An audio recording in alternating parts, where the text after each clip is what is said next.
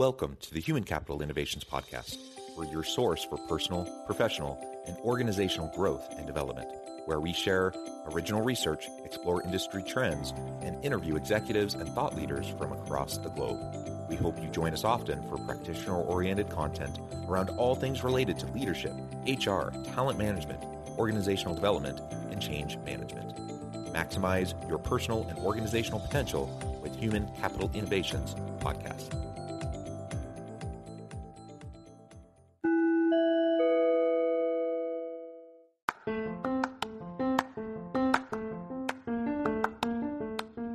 You enjoy the Human Capital Innovations podcast, enjoy ad free listening by going to the Patreon page. And please consider contributing even at the producer or sponsorship level. And please leave a review. Thank you for your support.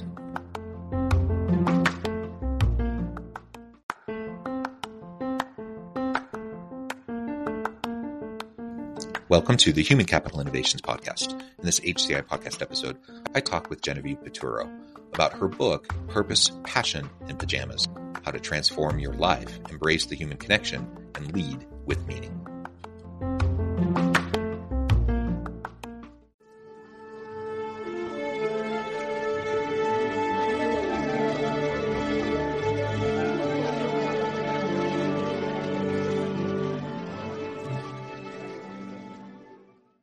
Genevieve Piturro, welcome to the Human Capital Innovations Podcast. Thank you. So nice to be here, John. It is a pleasure to be with you today. You're joining us from outside of Manhattan. I'm south of Salt Lake City in Utah. And today we're going to be discussing the topic explored in your book, Purpose, Passion, and Pajamas How to Transform Your Life, Embrace the Human Connection, and Lead with Meaning. I love that title. I mm-hmm. love everything about the subtitle too. I think we definitely need purpose and passion in our life. We want to have meaning in what we do, whether that's at home and our family life, at work, or whatever. And I, I think it's fun that you add in the pajamas piece, and I'm sure you'll tell us a little bit more about that here in just a minute. Before we get started, I wanted to share Genevieve's bio with everybody. Genevieve Piturro is all about purpose and the human connection. She was a successful television marketing executive until she dramatically changed the direction of her life. She found her true purpose when a sudden inner voice challenged her life as she knew it. In 2001, she founded the hugely successful national nonprofit Pajama Program when a six year old girl's question changed her life forever and she jumped off the corporate ladder. This year, the program celebrates its 21st anniversary, having delivered more than 7 million magical gifts of new pajamas and new books to children through their 63 chapters across the United States. What a tremendous background, what a tremendous nonprofit and cause. Uh, and I'm excited to talk about all this with your book uh, as we explore that together today. Anything else you would like listeners to know by way of your background or personal context before we dive on in further? No, that's that's more than enough. Thank you.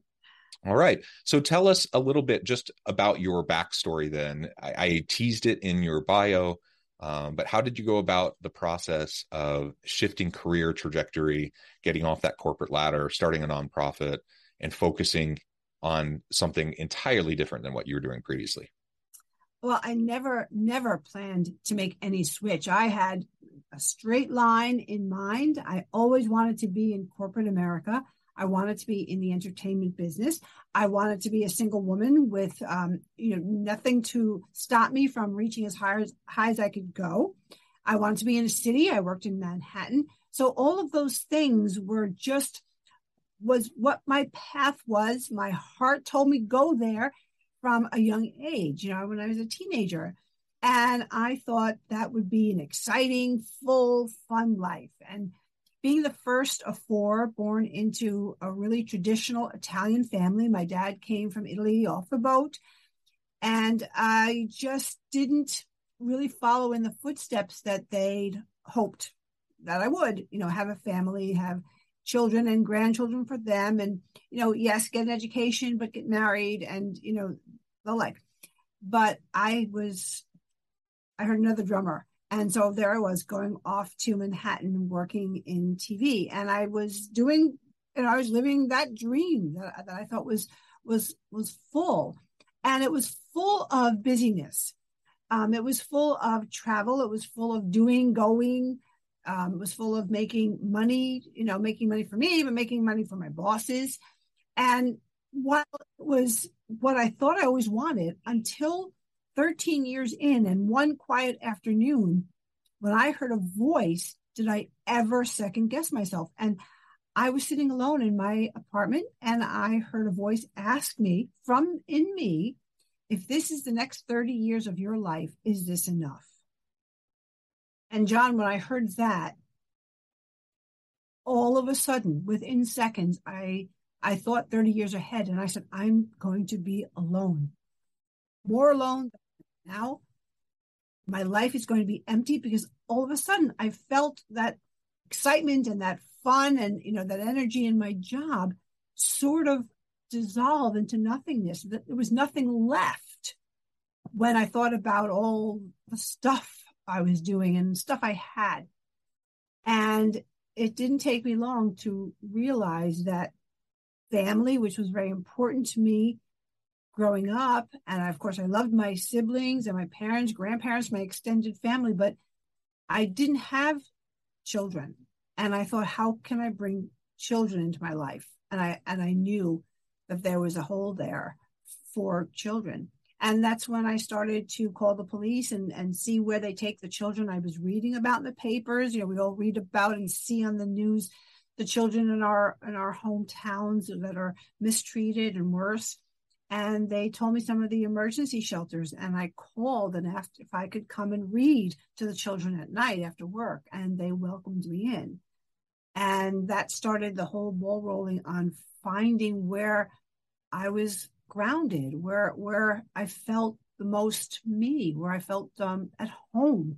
You know if i wasn't going to be at my my house i grew up in with my parents sitting on a floor in a shelter with those kids felt that was really feeling full, full of meaning and full of, of love. Well, I love that. And what you just highlighted with your story, uh, I think many of us can relate to.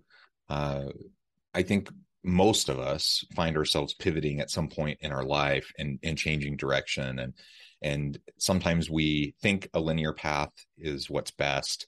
Um, but I think most people tend to end up zigzagging and pivoting and and shifting course at one point or another or many times throughout their their adult lives.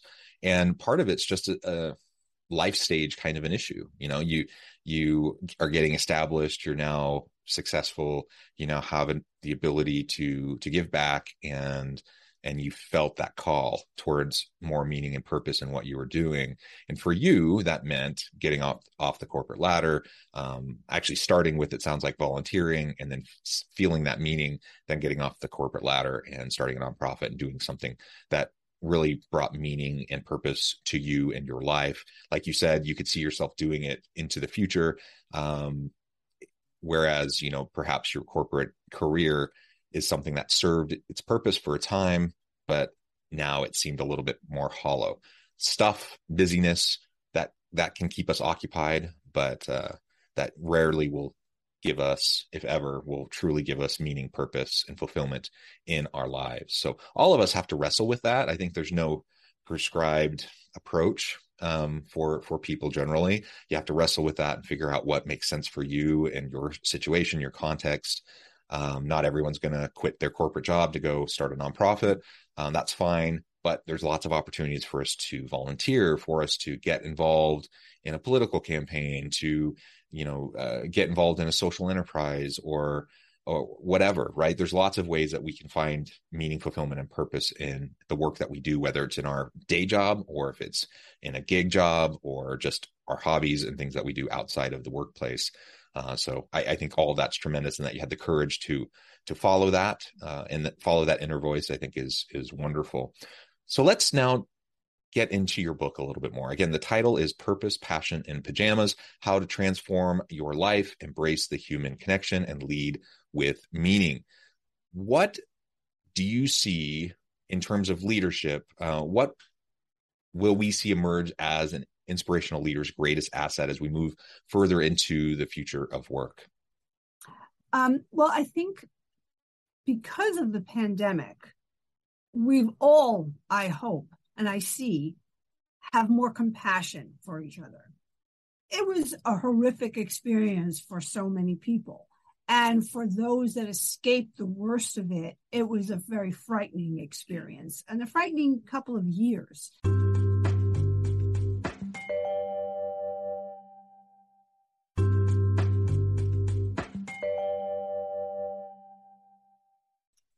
Wearing a mask was was um, very telling. We had to look in each other's eyes, which you know can be uncomfortable but it was the only way that we could figure out what we were saying. We couldn't see, we couldn't even read lips. You know, we we had to listen carefully and see some emotion in each other's eyes to understand what we were saying. And in those worst times of the two years, we relied on that compassion in each other. And I think since we don't know what we've all been through and how we've changed, which we can read in the papers, the, the changes that are happening, both practically in workplaces, um, personally in homes, trying to readjust to working at home, working remotely, children, um, you know, marriages, families, the seniors eh, that we love. I think that we have opened our hearts a little more. And I think that's very important for leaders, leaders to really understand and to include in their skills, you know, their list of skills this, for so many years. And I know when I was an employee, I was an employee, you know, and I didn't think there was anything wrong with that. You know, looking back, I'd rather have been a team member. And in some cases I was, but in some cases I was, and I was an employee. I didn't really have, no one asked me for my opinion. They told me what to do. And if I did a good job, I was a really good employee, you know, and and that was what I would have called myself. And I don't know how many, people would would rather be a, a team would rather be a team player now and be counted and be part of roundtables, be part of solutions. So I think the the in, inclusion of everybody, I think the the asking everybody's opinion, not that you take everybody's opinion and you know you run with it, but everybody wants to be included and asked. And everyone wants to feel like there there's something missing when they're not sitting there with the rest. Yeah I, when we talk about diversity equity and inclusion um, really getting to a culture of inclusion and now it's being extended to this idea of a culture and environment of belonging i think that is exactly what you were just describing. So whether we're talking about traditional dei stuff or we're just talking about how we relationally interact with each other in the workplace really matters in how much meaning, purpose, and fulfillment people derive from the work that they do in their jobs. Relationships really matter. And so we need to make sure that everyone feels like they have the opportunity to bring their whole authentic self to the work that they do, that they can provide value, that they're needed, wanted, uh, and have the ability to contribute in meaningful ways uh, each and every day. And mm-hmm. that's a team kind of an environment, right? That's not an employer employee, sub, you know, uh, subordinate to leader kind of relationship. It's it's a fundamentally different kind of a mindset. It's a different way of approaching how you lead people. And I think that's exactly what we need as we move into the future of work.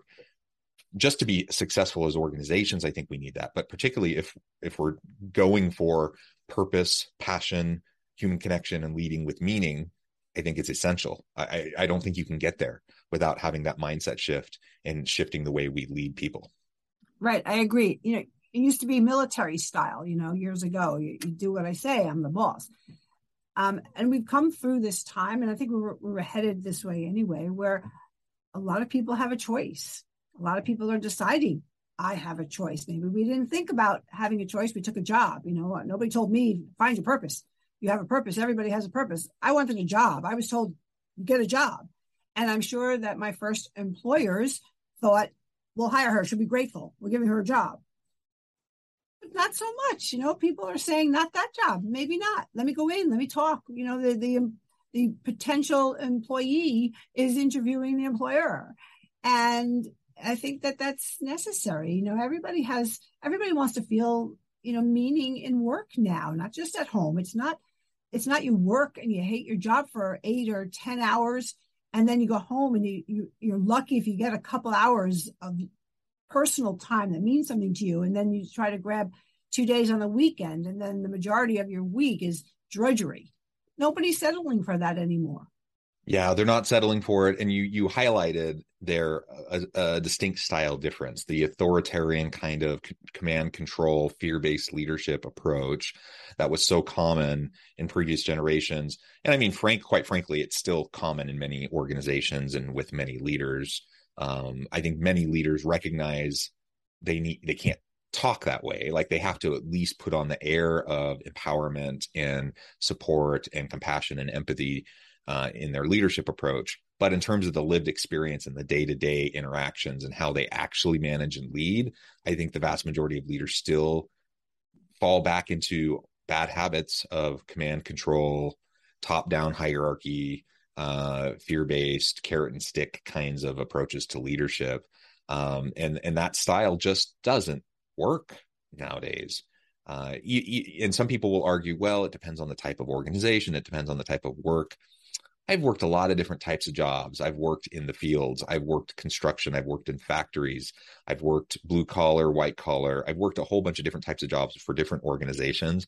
My personal anecdotal experience is that in every single one of those experiences, uh, it would have been far more uh, meaningful to me and it would have produced more engagement, productivity, and extra effort from me and those around me had my boss taken more of an empowering type of an approach where they sought out my my opinions and ideas uh, where i had i had a voice and i had the opportunity to to contribute and make things better. You know even a factory job. I, I think of a factory job i had in my early 20s um part of it maybe is just the way my mind works but i can't help but just see process inefficiencies and i just can't help but notice uh, and try things to to improve situations. And so I found myself in a, in a job that was very mundane, very monotonous and repetitive. And you know the only way i kind of survived that this is saving up money to go to college. Um, so there's a light at the end of the tunnel. And then i just challenged myself. I made a game out of it. Like how efficient can i be? How productive can i be? And do a little bit more and a little bit better every day. Um, and you'd think they would be grateful for that. Like a job that previously would, you know, for me in the factory would take, you know, upwards of an hour to do this this thing. Um, I was able to trim that back to 20 to 30 minutes. Uh, you'd think that they would be grateful for that. Um, but in fact, what happened was they told me to knock it off um, mm-hmm. be- because they were concerned about how that might impact other employees and they're worried about disrupting things and blah blah blah right um, and so i think in any environment, in any work kind of situation, we can make it more meaningful. I truly believe that. And a lot of it just starts with your boss, the leader in charge of the team, and how they view you, how they approach you, and how they value you.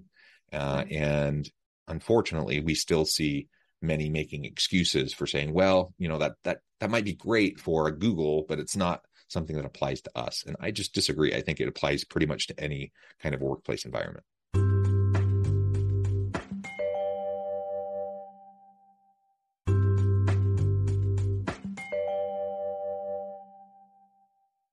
Yes, I think in addition to compassion, I think a leader more than ever needs to inspire now.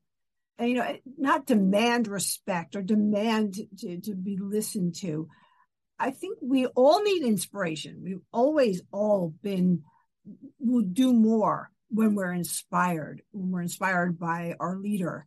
And I think that that leader is responsible for the vision, responsible for communicating that vision, responsible for a relationship with as many employees as possible, certainly the team leaders, and then and, and requiring team managers and leaders to have relationships moving on uh, across their teams and to communicate and to be as inspiring as they can, whether or not they're as inspiring as their leader.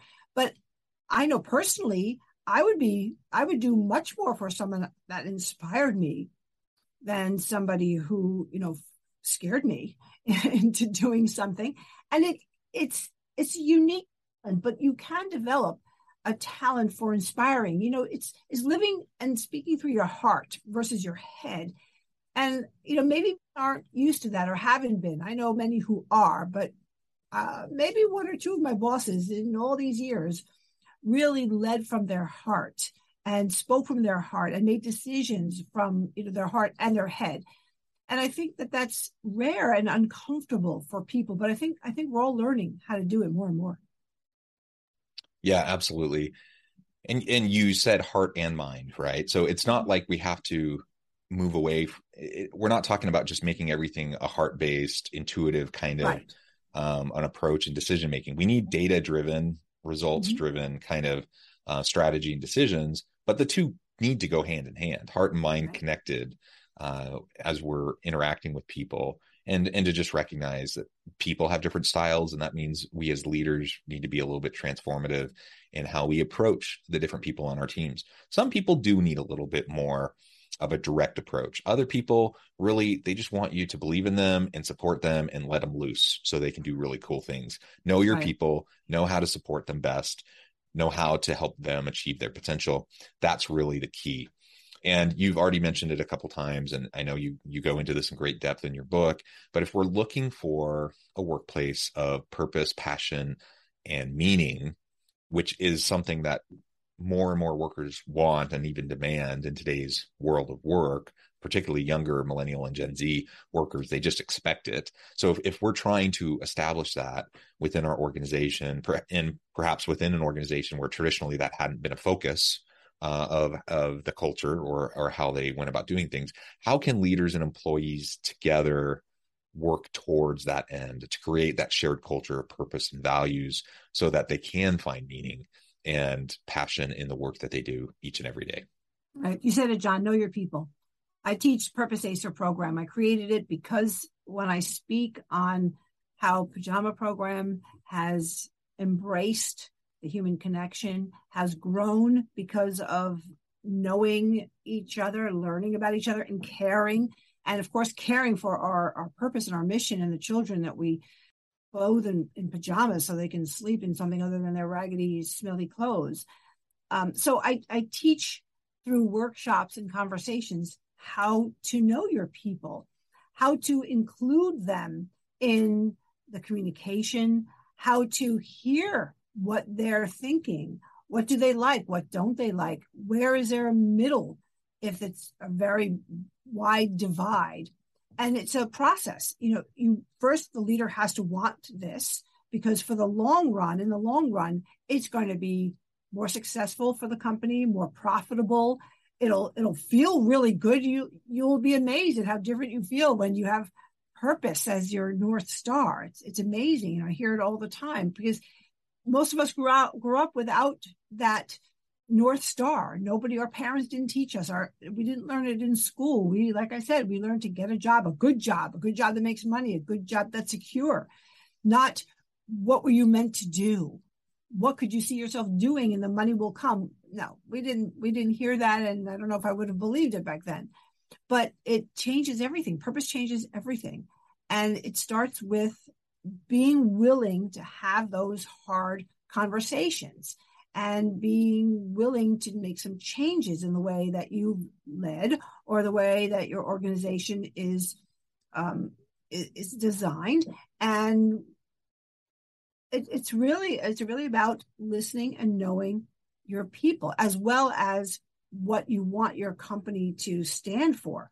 And getting to the bottom line is is so much easier when you have people rallying for you when everyone understands what you're doing and why you're doing it and what their contribution is. People want to contribute to their income, they want to contribute to a company that they feel good about.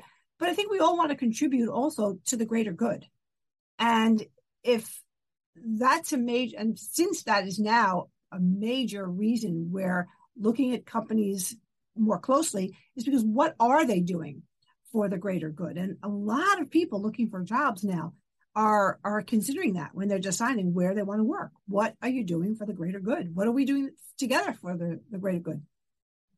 Yeah, and I think what what you were just saying reminded me of this idea of creating a self-renewing capacity within your organization and within your team. Uh, especially over the last couple of years, as you have noted, it's been really challenging in terms of mental health, physical health, fatigue of people, just the wariness of people, and the burnout that people have experienced as they've been uh, dealing with the pandemic and, and adjusting the way they work and all of those things. Uh, it, it takes a toll, and and so you want to tap into the purpose, the passions of your people. You want to have meaning, um, but we also have to be careful of burnout and as we connect people to their passion and their meaning, it's it's one of the best ways I know to reinvigorate people, uh, to to build in that self renewing capacity of your team, so that people don't leave work being drained and then dreading going back to work the next day, but they leave feeling really great about what they accomplished that day. They go home, they spend time with friends, family, community. They re-energize. They get a good night's rest. Uh, they're not like sleeping horribly because they're stressed about everything that's going to happen the next day.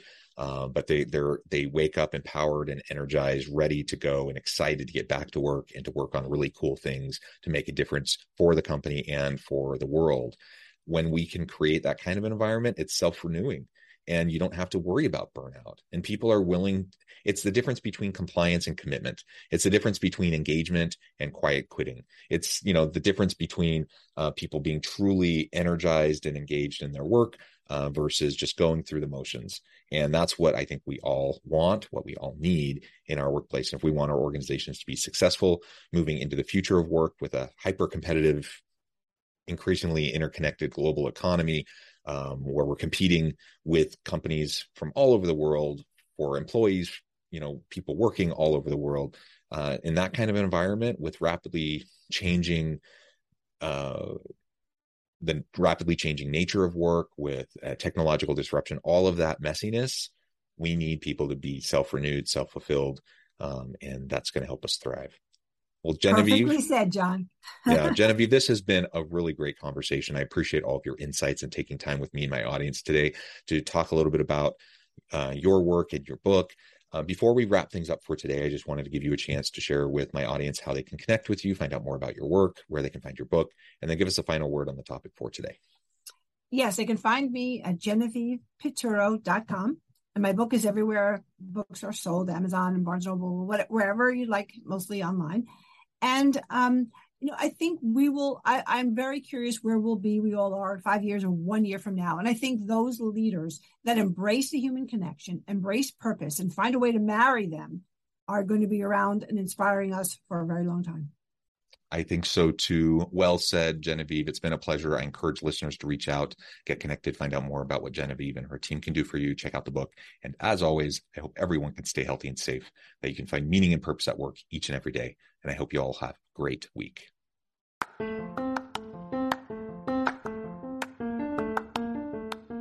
Do you enjoy the Human Capital Innovations podcast? Enjoy ad free listening by going to the Patreon page, and please consider contributing even at the producer or sponsorship level. And please leave a review. Thank you for your support.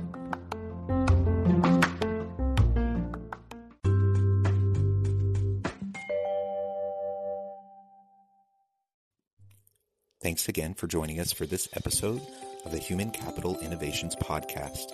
I hope you stay healthy and safe and that you have a great week.